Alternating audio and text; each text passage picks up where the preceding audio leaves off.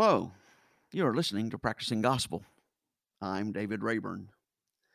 For those of us who believe in and who seek a relationship with God, especially as God is spoken of in Jewish and Christian scripture, tradition, and experience, we learn that God is a demanding God. God requires of us, and thus we are compelled toward certain beliefs and behaviors, actions that often are at odds and in contrast to our desires and interests. To be in a relationship with God, we are required and compelled to do God's will. Primary in doing God's will is we are to be like God and thus to do as God does. This is conviction shared by Jews and Christians together. As God has done for us in our need, we are to do for others in their need. We do this not grudgingly or fearfully, but willingly because of who God is. God is love and full of mercy. So we hear God speak to Israel in Deuteronomy 10 17 through 19, saying, The Lord your God loves strangers. You shall also love the stranger, for you were strangers in the land of Egypt. And the apostle Paul says in 2 Corinthians 5:18, all of this is from God who reconciled us to himself through Christ and has given us the ministry of reconciliation. But Christians have a second or additional compulsion that Jesus states in Matthew 25. That is, that we are to see Jesus in others, even in those whom we doubt that Jesus is not in. Those in a sinful state that we perceive, often suffering from that sinful state sickness, imprisonment, hunger. Tragically and ironically, our own sinfulness in the very act of seeking to obey God leads us to behaviors that contradict the two motives I just mentioned of being like God and seeing Jesus in others. One way arises out of fear. In our efforts to put aside our own sin, we fear association with others, worse sinners, who will somehow causing us to weaken, who will influence us, taint us, and cause us to fail. So we avoid them. And closely connected with that is often a self important or self righteous conviction of superiority that those suffering are doing so out of the justified punishment for their sin. Our experience with living with those with HIV and AIDS puts us in the context of all four of those behaviors. On the one hand, we are called to show these people compassion as God has shown us compassion and to see Jesus in them. On the other hand, we fear and we avoid them, thinking that they will somehow taint us. And we presume that they have this because they are somehow being punished for sin. To speak to us more fully and clearly about HIV and AIDS and ministry to those who have it, I am turning to Wayne Smith. Wayne was an elementary school teacher and an elementary school principal, but as a ministry leader, began Samaritan ministry out of Central Baptist Bearden in Knoxville, Tennessee. So, Wayne, thank you for being with me today. And thank, thank you. you for telling us about this ministry. So, let's begin by letting you kind of tell your own spiritual journey. Okay. And how that spiritual journey led you into being interested in this particular ministry. And then we'll talk more fully about the ministry itself.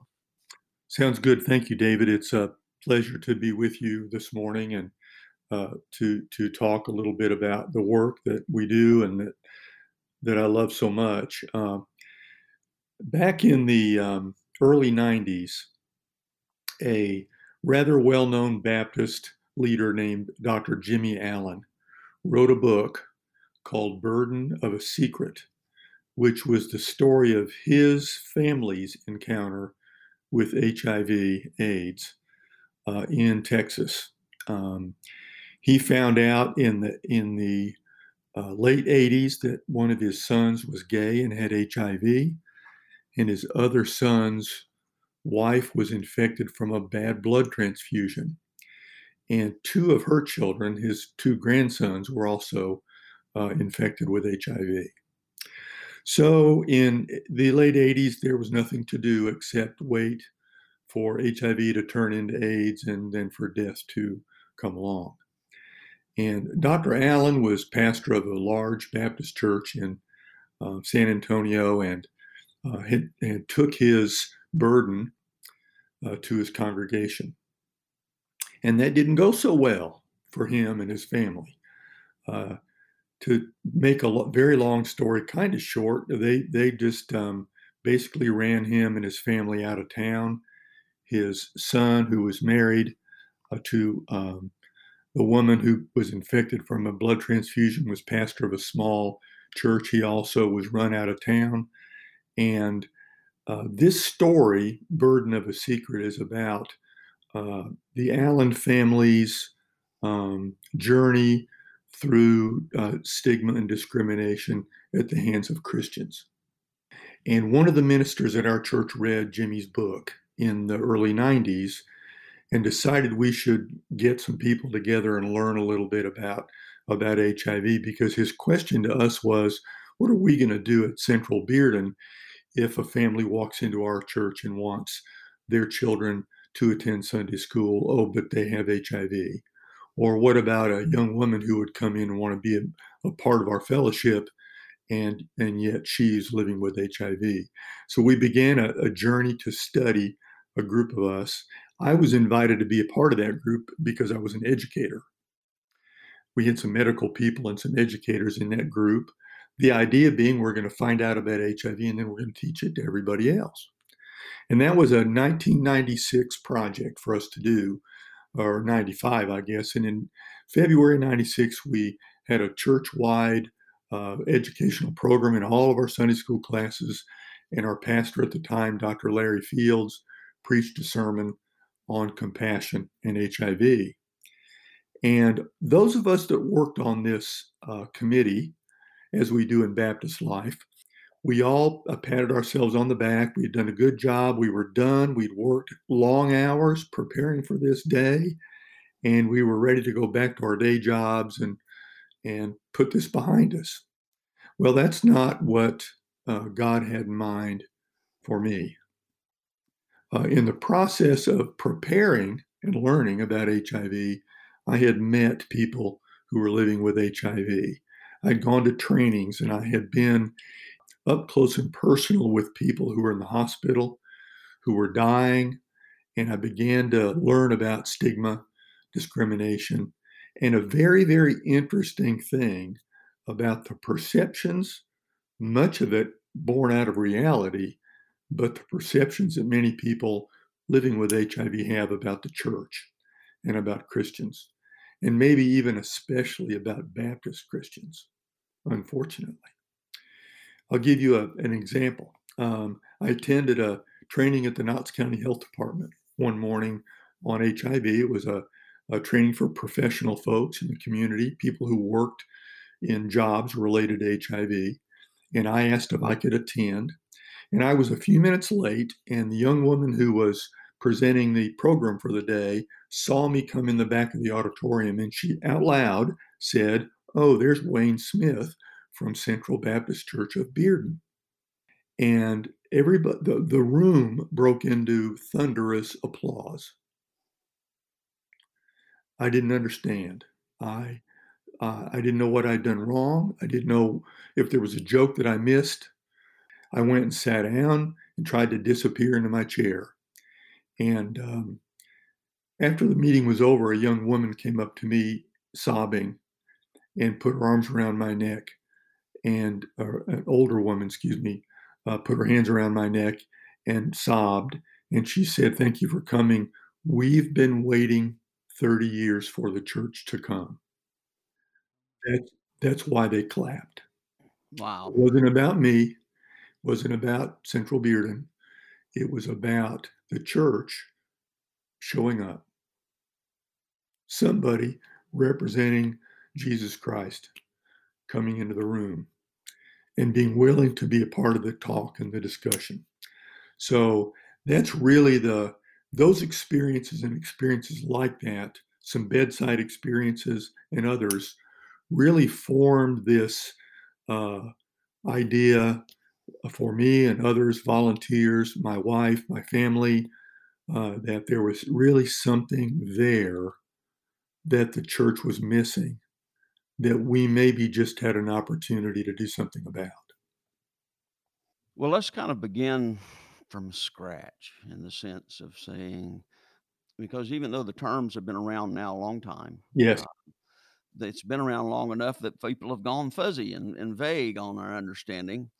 Uh, so, what is HIV and AIDS? Uh, what's the difference? Uh, how do you get it? What do we need to know about it? Okay.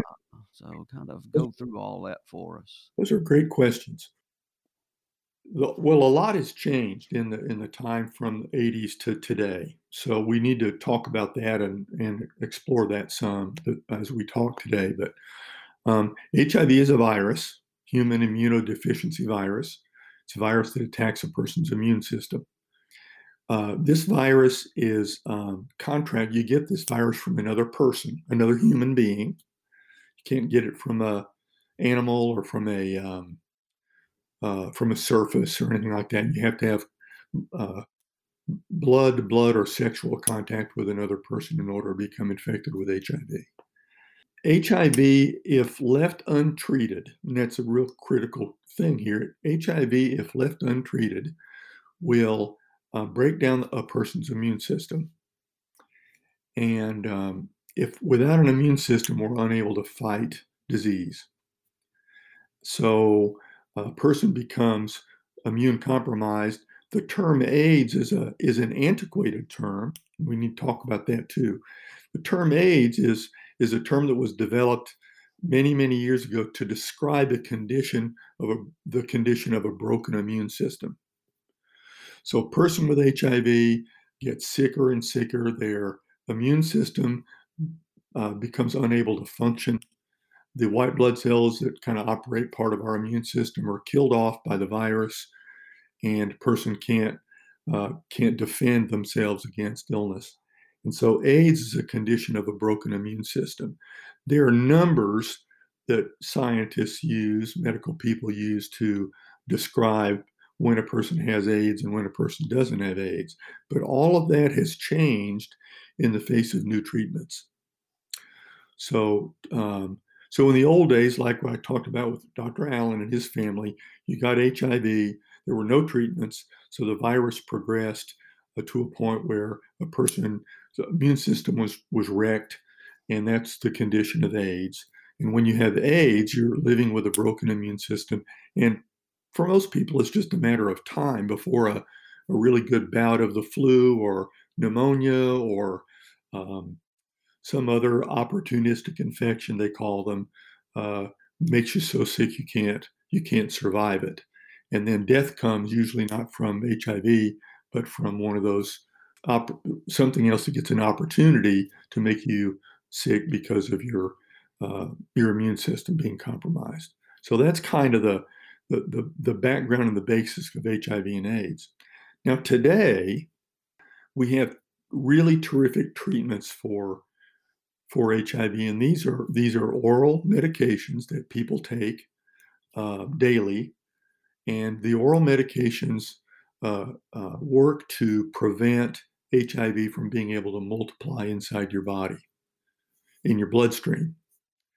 And these medications aren't able to eradicate HIV, but they're very effective in keeping HIV from growing and maturing and multiplying in a person's body. So much so that a person taking treatments today can live a full lifespan of about the same quality and length as a person without HIV without ever having the fear of getting AIDS.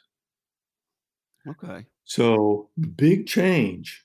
And that's been slow and incremental over a period of years.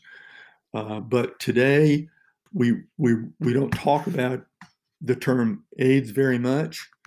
Many people, even somebody who is diagnosed and they already have a compromised immune system, can rebound, uh, gain regain the health of their immune system because of medication and treatment, and they wouldn't have that, that state of a broken immune system anymore. So a lot of people are not even using the term AIDS anymore. We're talking more about HIV infection. And a person who is very sick would have advanced HIV, kind of the same way we talk about stage four cancer. We know that if a person has stage four cancer, they have cancer that has progressed, probably metastasized, and that's serious. And so, advanced HIV disease or stage four HIV would be a very similar way of talking about uh, HIV without using the term AIDS at all. Okay, well, yeah, that's very helpful. So, you know, is that making people less concerned about the disease and consequently less safe? Well, there's a lot of discussion about that. Um, we we have not we've not done a very good job in this country and around the world in reducing the number of new infections that occur annually. What are those, by the way? Today, about 35,000 a year new infections. Uh, uh, worldwide or that's, that's U.S. Oh, the United States. Okay. U.S. And that number has decreased some uh, from around 50,000 a few years ago but it really has not uh, come down uh, to the degree that we would like it to. And that continues to be a concern. So there's still plenty of new infections. The good news is the death rate is way down. People are not dying uh, like they like they used to. The challenge is getting people tested so they know whether or not they have HIV and then getting people who have HIV uh, connected to medical care and on these life-saving medications. Um, so those are those those are sort of the paths that we need to get people to be on to get them to a place where they can live a healthy life and live with HIV. You have a very excellent website, uh, SamaritanCentral.org. Is that right? Yes, thank you. Um, and on that, uh, I was surprised to read uh, kind of who has AIDS uh, that you talked about that it being uh, predominantly a southern thing and and even a southern female thing. Uh, kind of talk with us more a little bit about that and uh, kind of the statistics relating to that.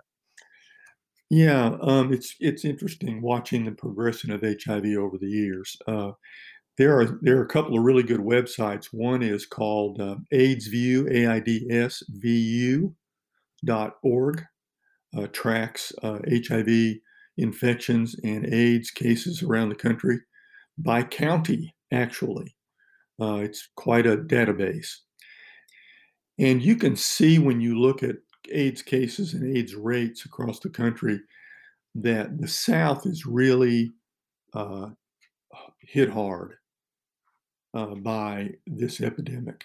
There have been articles in, in some of the really excellent HIV magazines over the last seven or eight years referring to HIV as a Southern epidemic.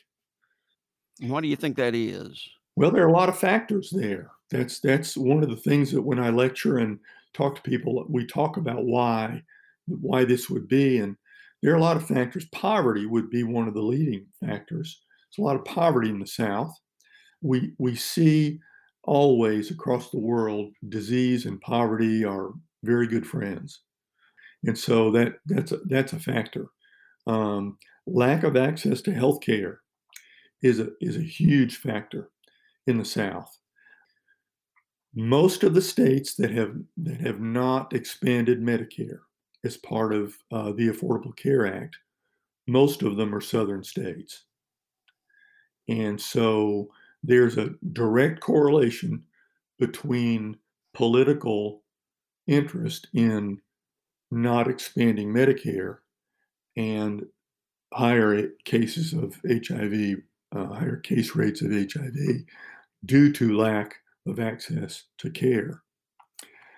Also in the South, we have um, evangelical Christian um, communities that dig in against things like uh, comprehensive uh, sex education in our public schools.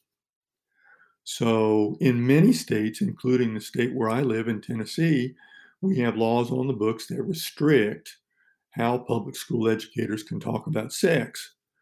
And some of those laws are so restrictive and uh, actually provide for um, pretty, pretty significant punishment for educators who violate those rules. Um, that it pushes many of our school systems and our educators away to even even broach the subject of sex and sexuality. And in many states, uh, we're only allowed to talk about abstinence as a preventative measure for uh, something like a sexually transmitted disease, which by and large HIV is.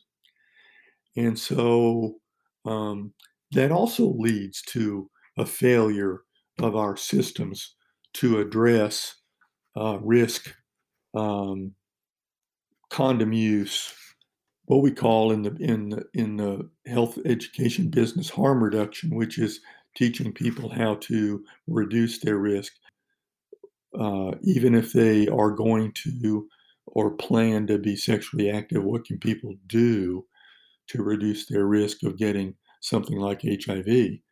So uh, I would say all of those factors together combine to create this storm uh, in the South. Now, you mentioned women, so let's talk about a little bit about who gets HIV, and this also impacts the South. African Americans are much more, as a group, are impacted by higher percentages impacted with HIV than are their white or Hispanic counterparts. And, and the statistics around this are pretty dramatic. If you look at a state like Tennessee, with I think about a 13 to 15 percent uh, African American population, I, and I, I, don't want to quote this stat and be wrong, but over 50 percent of the people in Tennessee that have HIV are African American. So uh, there's there's disproportionate impacts on Black and Brown communities around HIV, and there are so many factors involved in that mistrust of our healthcare system by African Americans. I can't tell you how many times in uh, in talks and lectures that I do, usually an elderly black man will say something to me about Tuskegee and Tuskegee and the Tuskegee experiments, and why should I trust the healthcare system? These are old wounds. And, you know, in, in today's environment uh, with COVID 19, we're, we're still hearing all this talk about the impact of, of that virus on the African American community and why that is. So we see that, but still, uh, gay and bisexual men still lead the list in who is impacted most by HIV. So it's not just gay and bisexual men that are impacted, but that is a group that is continues to be impacted by HIV, and that's that's something that really has continued to be at the heart of this epidemic uh, historically, and and still it still is so today. Okay. Well, and what are the, I guess, the misconceptions uh, that you uh, need to address and want us to know about? Let's talk about some scientific ones and then some spiritual ones. How about that? Okay. So, one of the things that I wrote down, you gave me this great list of questions, and one of the things I wrote down under misconceptions was the the the concept that it's not AIDS anymore. Um, and so we need to remove that from our vernacular. When we're talking about this disease, we need to talk about HIV. That comes with much less stigma, that term, than AIDS. Okay. Uh, AIDS means death. HIV disease is a different way of talking about this. It's a very important concept con- concept when I talk to nurses about how to talk with patients about about HIV. Uh, many organizations have made some significant efforts to even remove HIV from the name of the, I mean, to remove AIDS from the name of the organization, because many of our historical uh, not for profits and government agencies that were created to deal with this disease have AIDS in the name of the organization. Really good example of that is the government website for HIV information is aids.gov. Well, it's not aids.gov anymore. It's hiv.gov. So I think one of the things we need to talk about in, in it all is that we need to we need to lose AIDS and talk, c- continue to talk about HIV and HIV disease. Um, I mentioned that gay and bisexual men still pay, play a big role in the group, the percentage of new infections, and that continues to be the case. But one of the misconceptions is that this is a gay disease.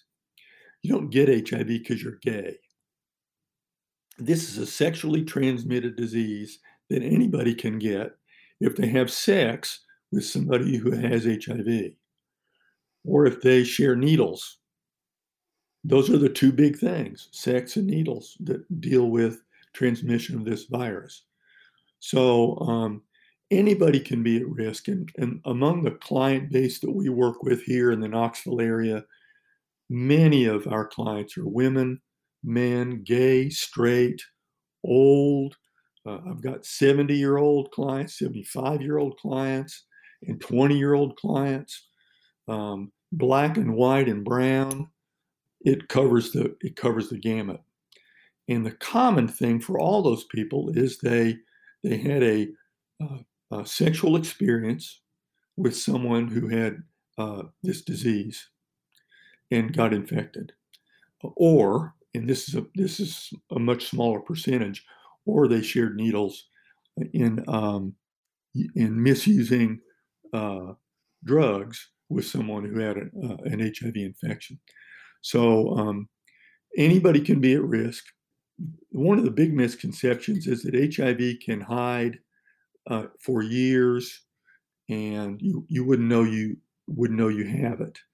And there's some truth in that, but HIV can't hide from an HIV test for more than about 30 days because it takes a little while for a person to develop enough antibodies to make the test work. So, uh, getting an HIV test is a very effective means of knowing your status and HIV can't hide from a test. And this is critical for people to find out if they have HIV because for most people, getting an HIV infection is symptom free. Uh, this is not like other sexually transmitted diseases. There's no rash or drip or any of those kind of sores or anything like that that sometimes we think of with sexually transmitted infections. Uh, we don't see those with HIV. So people get infected, and most of the time they don't know they've been infected. Well, because uh, you mentioned in, in Jimmy Allen's book that uh, his grandchildren uh, were infected. So, you know, a, a, child can be infected by the mother. Yes, that's right, David. And so, um, in in uh, uh children can get HIV from their mother if the mother has HIV. They can't, a person cannot get HIV from their father because HIV is not um, connected to the sperm that fertilizes the egg. It's in the fluid. So what happens is a, a man who has HIV will give it to the woman that he has sex with, and then if the woman gets HIV from that partner, then she can give it to her child. Uh, however, we have learned over the years one of the biggest breakthroughs that we've had in HIV um, is that um, if a woman has uh, HIV and is on a treatment for her HIV, she will not deliver an HIV positive child. Um, and we have very few HIV infections of children in the United States anymore because of this. Um, there are a few, but they're rare. And uh, so we know how to prevent that from happening. Um, the medications are very effective in preventing transmission from mother to child. So there really is no reason for any children to be born with HIV today. Now, Jimmy Allen's uh, daughter in law was infected because that was before the treatments were uh, developed and available and before uh, there was knowledge about how to prevent that from happening.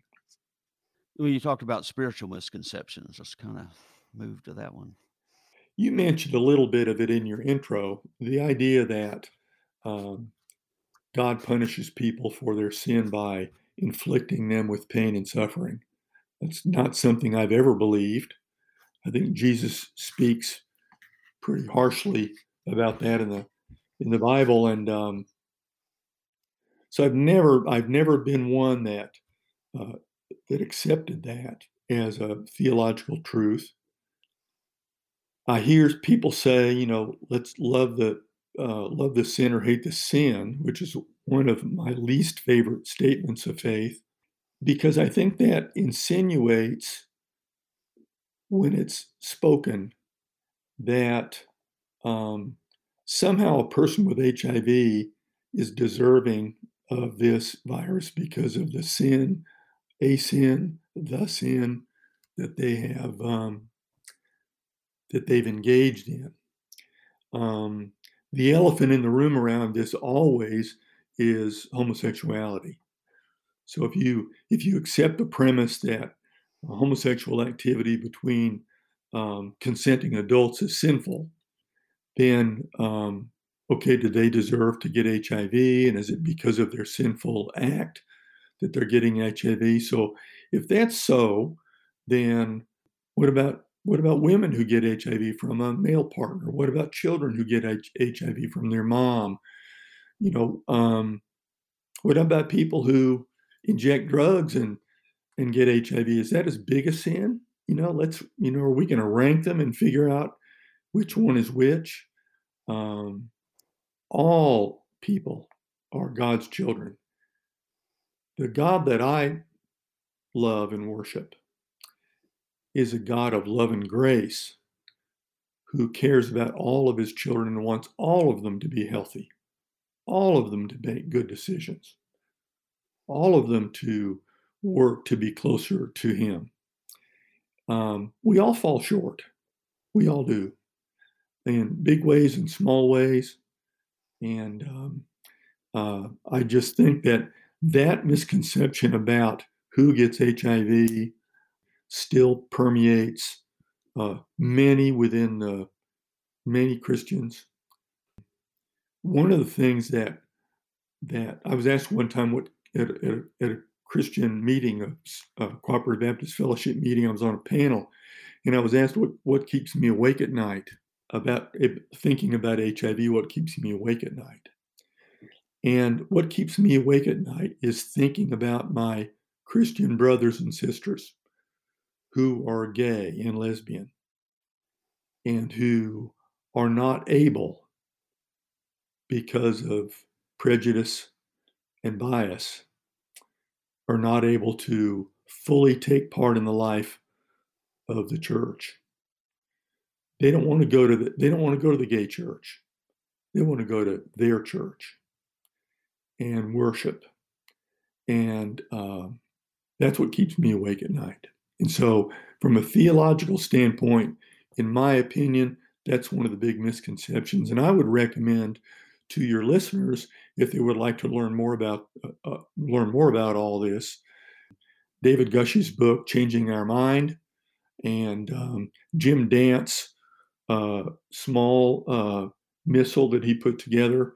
Um, gee, I can't think of the name of the little book. It's uh, Jim Dant is pastor of uh, First Baptist Church in Greenville, South Carolina, and he's written a great little book about about uh, gay Christians. Well, if you want to um, research that and send it to me, I can put it on my blog spot. I'll I'll do it. Well, let's then talk about Samaritan ministry. Okay. What do y'all do?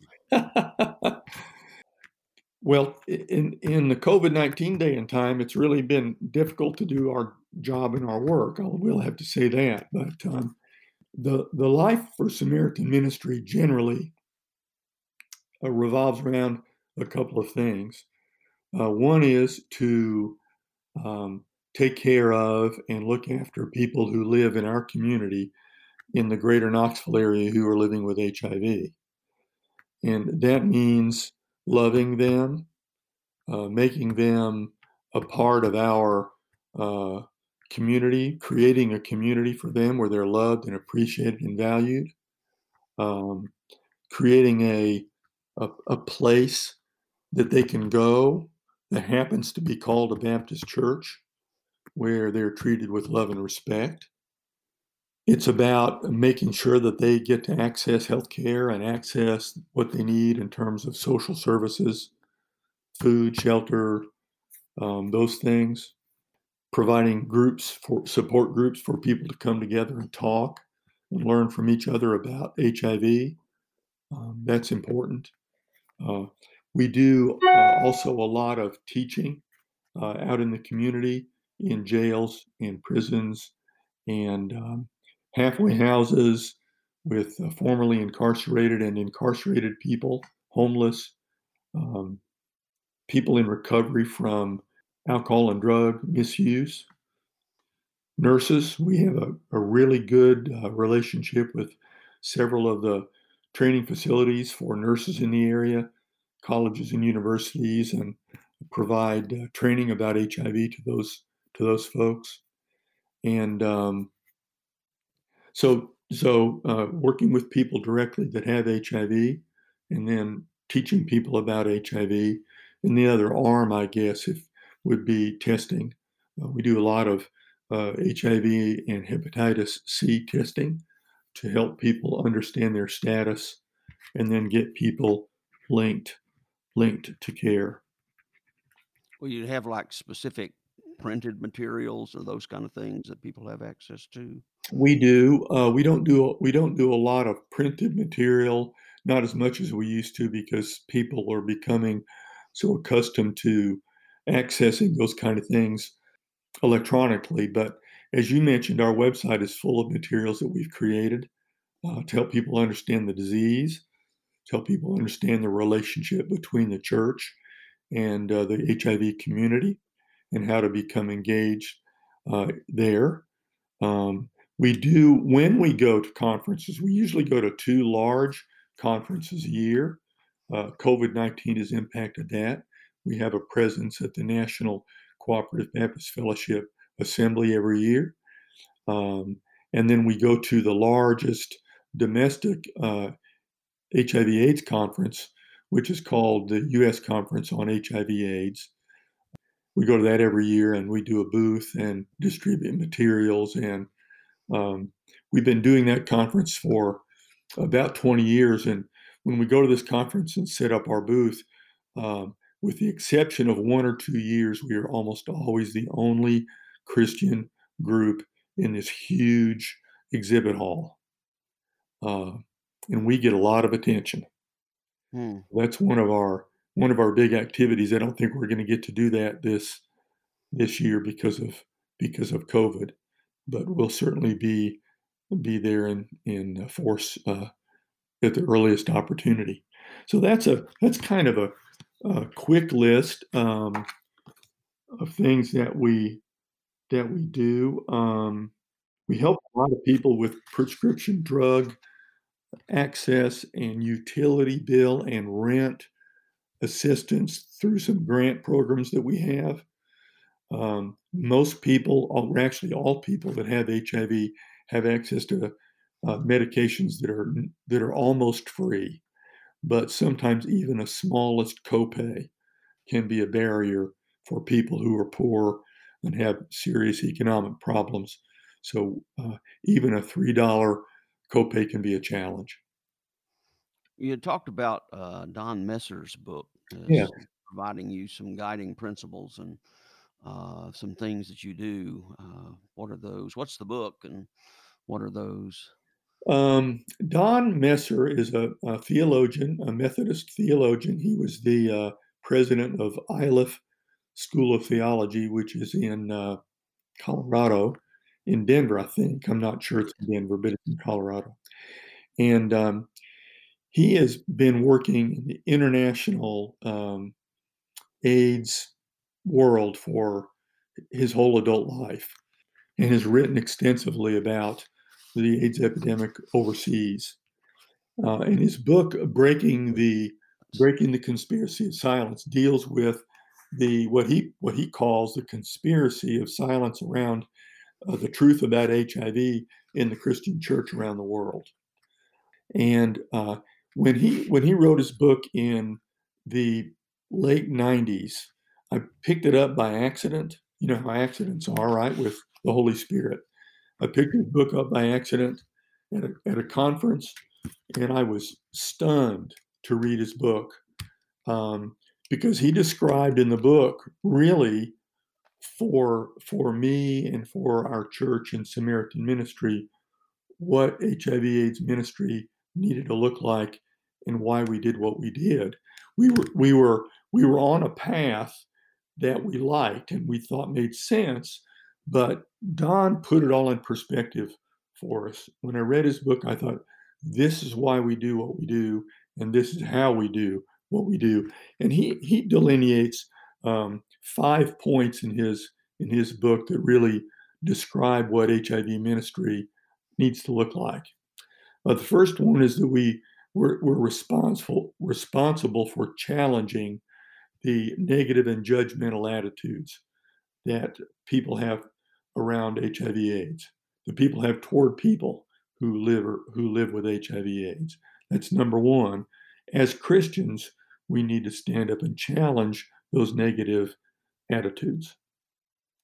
The second point is to increase knowledge and understanding around HIV and challenge fears and misconceptions and teach science. You will notice on our website, David, that we talk a lot about science.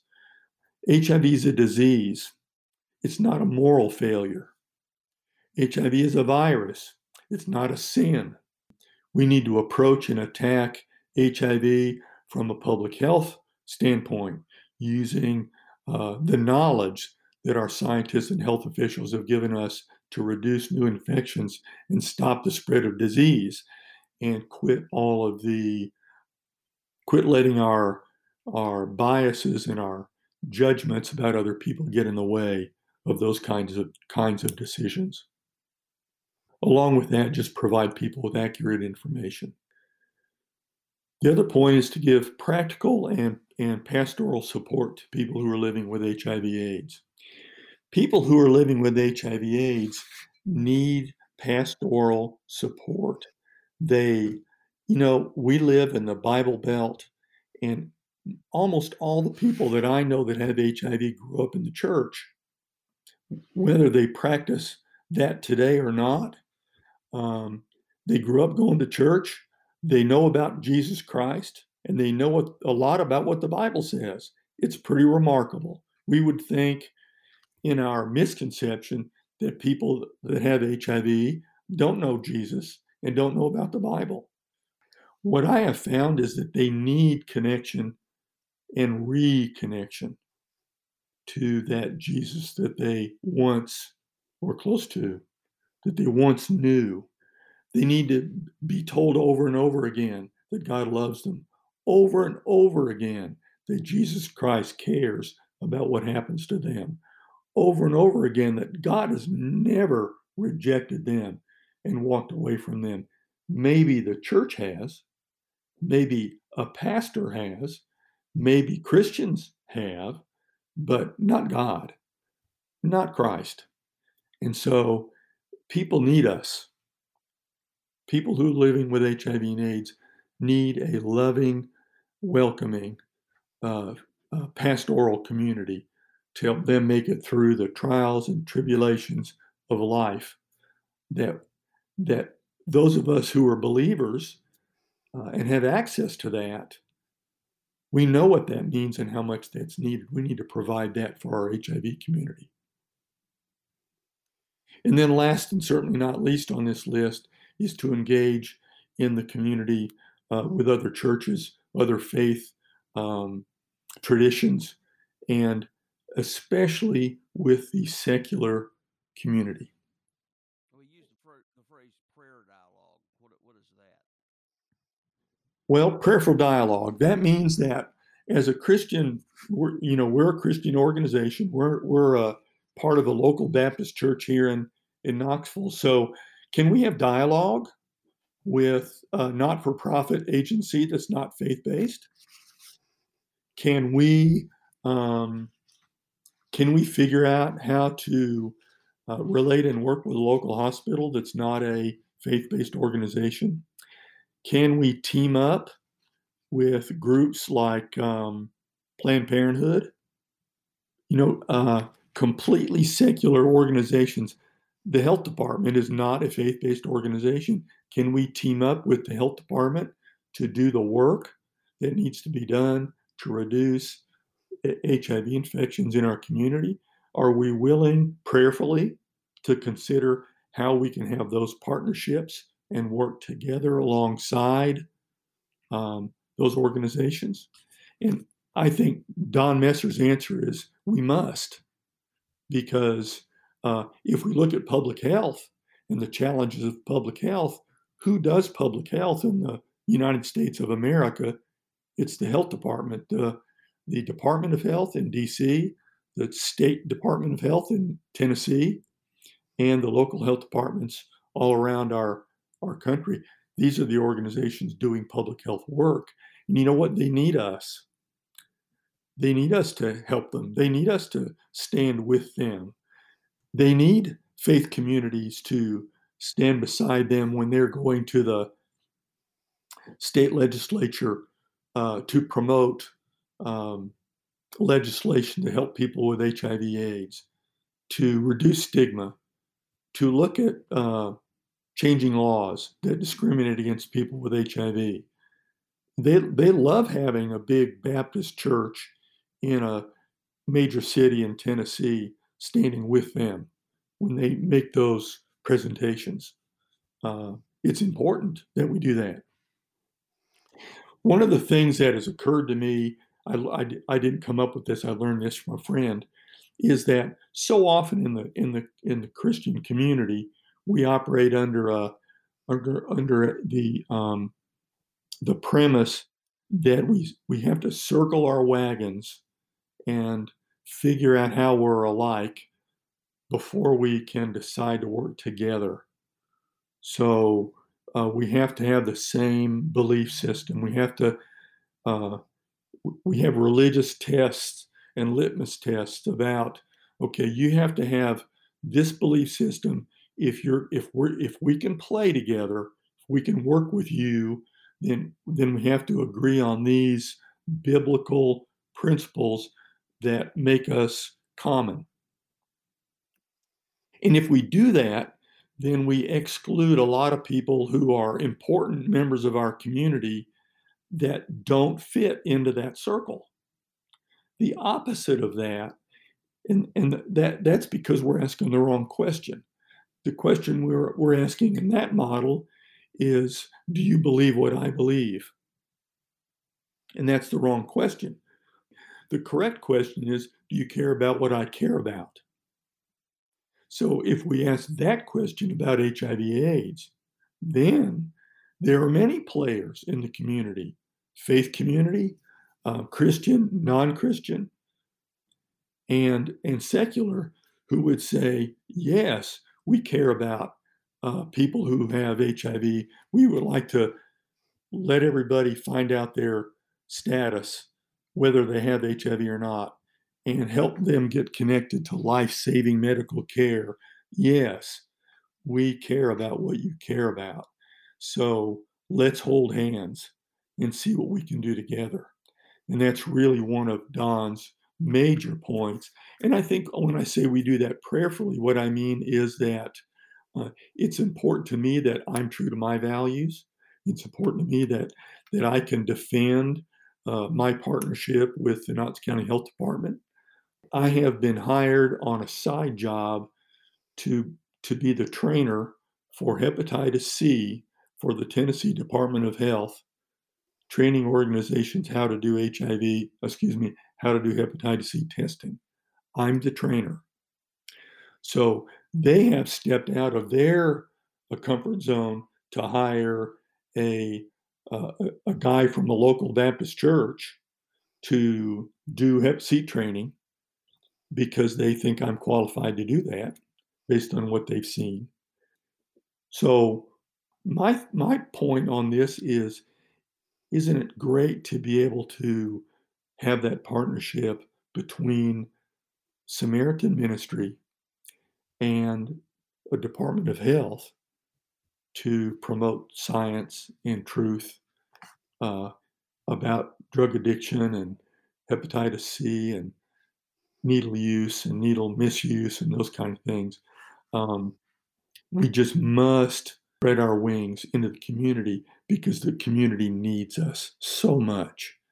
And I know I've gone on too long about that, uh, David, but I just think that's such an important thing that that all too often we miss. Well, you you began to touch on a little bit that um, you've expanded the ministry beyond HIV to hepatitis C and uh, opioid uh, addiction. Kind of talk a little bit about that. In 2015, in Indiana, in a small rural county in, in, in Indiana, Scott County, uh, there was an outbreak of HIV, a very serious outbreak of HIV.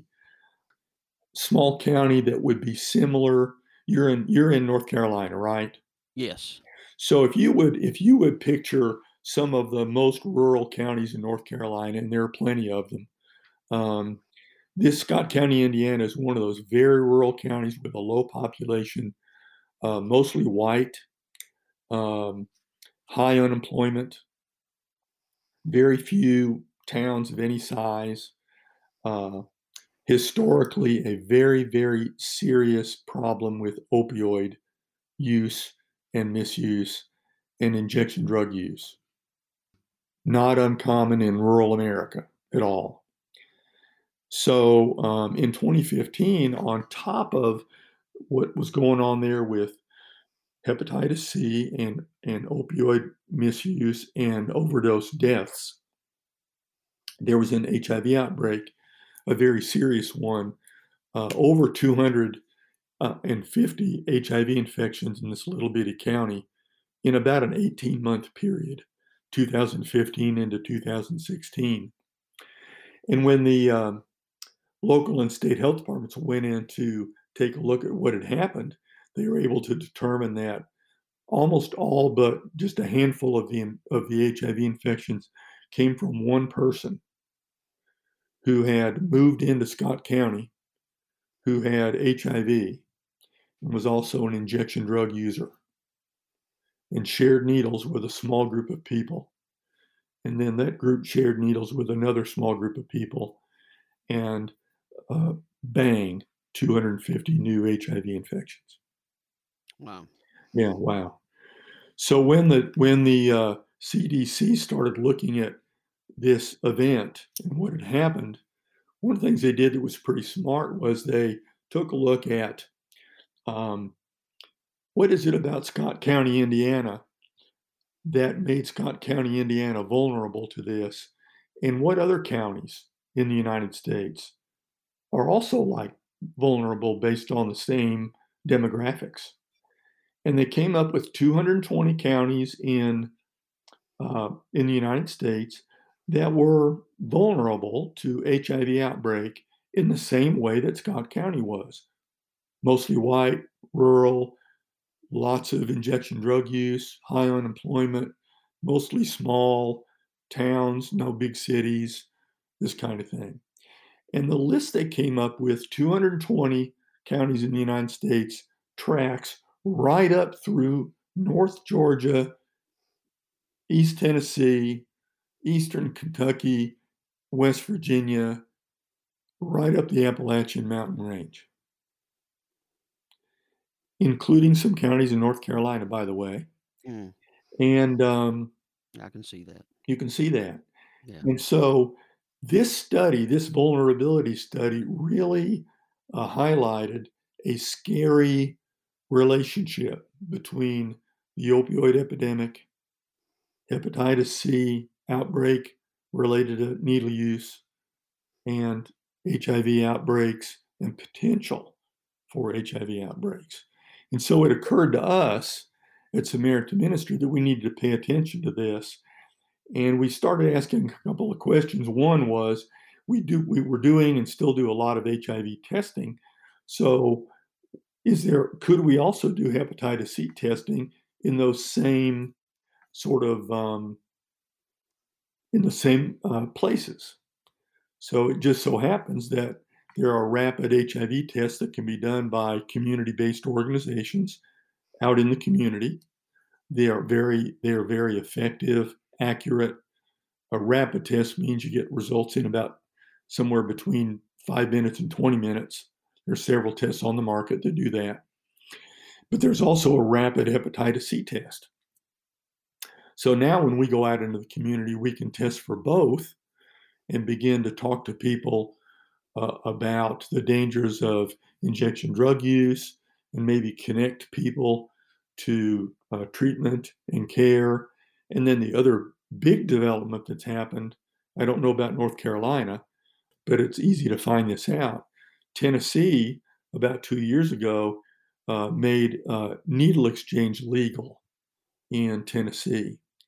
So we now have needle exchange programs, syringe exchange programs in the big cities around state so that people can uh, take their dirty needles and turn them in so they're not a danger out in the community uh, and obtain clean uh, syringes and other uh, injection supplies to reduce the spread of disease. Now, this is controversial because uh, would you give, if you give clean needles, then are you encouraging people to continue to use drugs? And the facts, the science around this says the opposite that if people have access to clean needles, it reduces the spread of disease. It causes people to think more clearly about the risks that they're taking. It causes people to think more clearly about putting other people in danger. And it connects people with caring individuals at the site where they go to exchange syringes, uh, people who can help them access treatment and recovery programs when they're ready to do that.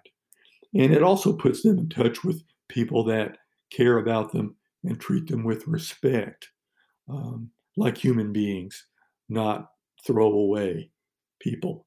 Another example of some of those that Jesus maybe would think about when, when he was talking about the stranger and and who we might not want to be around because of their behaviors. Uh, the injection drug community is one of those communities we never see anybody carrying a billboard, let's stand up for the injection drug use community. So these are our neighbors, our children, our friends, our coworkers that need our love and support because they're they're living with an illness. Addiction's an illness. It is not a moral failure. So those are interesting connections that we've made, expanding our base a little bit, um, staying true to our our core value of of helping people understand and live with and get access to care. Um, but we have we have expanded into those into those areas. Well, this has been uh, an exceptionally helpful and important insight. And uh, thank you for your ministry. Uh, thank you for the quality of work that you're doing. I appreciate you being with me today. You bet, David. There's there's one other topic that I would like to cover. Uh, whether you can use it or not, I'll sure go back and edit. But if you've got a few more minutes, yeah, share. Um, in HIV research, one of the things that has uh, occurred in the last couple of years are, are two really big breakthroughs in HIV that need to be mentioned uh, today. One of them is that we have learned, because of great scientific research and study, that if a person is taking their HIV medications like they're supposed to, taking them daily, not missing doses, seeing the doctor routinely like like is necessary, that they can get their HIV under control and get the amount of HIV in their body down to a pretty low level. And what research has taught us is that if a person does that and sustains that, it is impossible for them to infect somebody else with HIV, even if they have sexual encounter without using condoms. They cannot infect another person sexually. Okay. It's a big breakthrough. Yeah. Um, and so that's that's a, that's true new science that people need to understand that for the HIV community, if you take your medicine, then you cannot it, it and and do it right, then you you no longer are going to be able to spread HIV sexually. Okay. Okay. Good. Yeah. Yeah. So the other big piece of research that's happened is there are medications out on the market. There's two medications out on the market that people can take daily to prevent getting an HIV infection. Oh, okay. this is called PrEP. That's a an acronym, pre-exposure prophylaxis, or PrEP. And if a person takes these these pills every day, uh, it's a one pill once a day, every day, it will reduce the chance that they could become infected with HIV if they get exposed to HIV by about 96%. Wow, that's significant. It is significant. So we really have two really great tools. Taking your medication will make it so you can't transmit HIV sexually, and taking a medication to prevent HIV can very likely prevent you from ever getting an HIV infection if you should put yourself at risk. Two, uh, two very important pieces of of uh, science that have or that are impacting HIV and, and AIDS and what we can do to prevent the spread of this disease. Oh, good. I'm glad. I'm glad. I'm glad we added that uh, to the conversation. You bet. Uh, and again, I'll recommend on my blog spot uh, your website, SamaritanCentral.org, and the resources that you have there. Uh, so thank you again for being with me today, Wayne. Uh, Thank you very much. amazing. It's been a- Yeah, you're, All right. Have a great day. and uh, you as well. All You're right. listening to Practicing Gospel. I'm David Rayburn. The music for this episode comes from a clip of a song called Father Let Your Kingdom Come that is on the Porter's Gate Worship Project Work Songs album and used by permission by the Porter's Gate Work Project. You can purchase the album and learn more about the worship project by going to the website theportersgate.com. This show has as its purpose enabling you to hear the voices of the Christian left and about the issues and concerns that are of interest to the Christian left. Practicing Gospel Inc. is a nonprofit organization. If you like what you've heard, go to my website at practicing-gospel.blubrry.net to subscribe and hopefully to donate. Your participation will help me continue this effort. Thank you for listening and for your support. Blessings.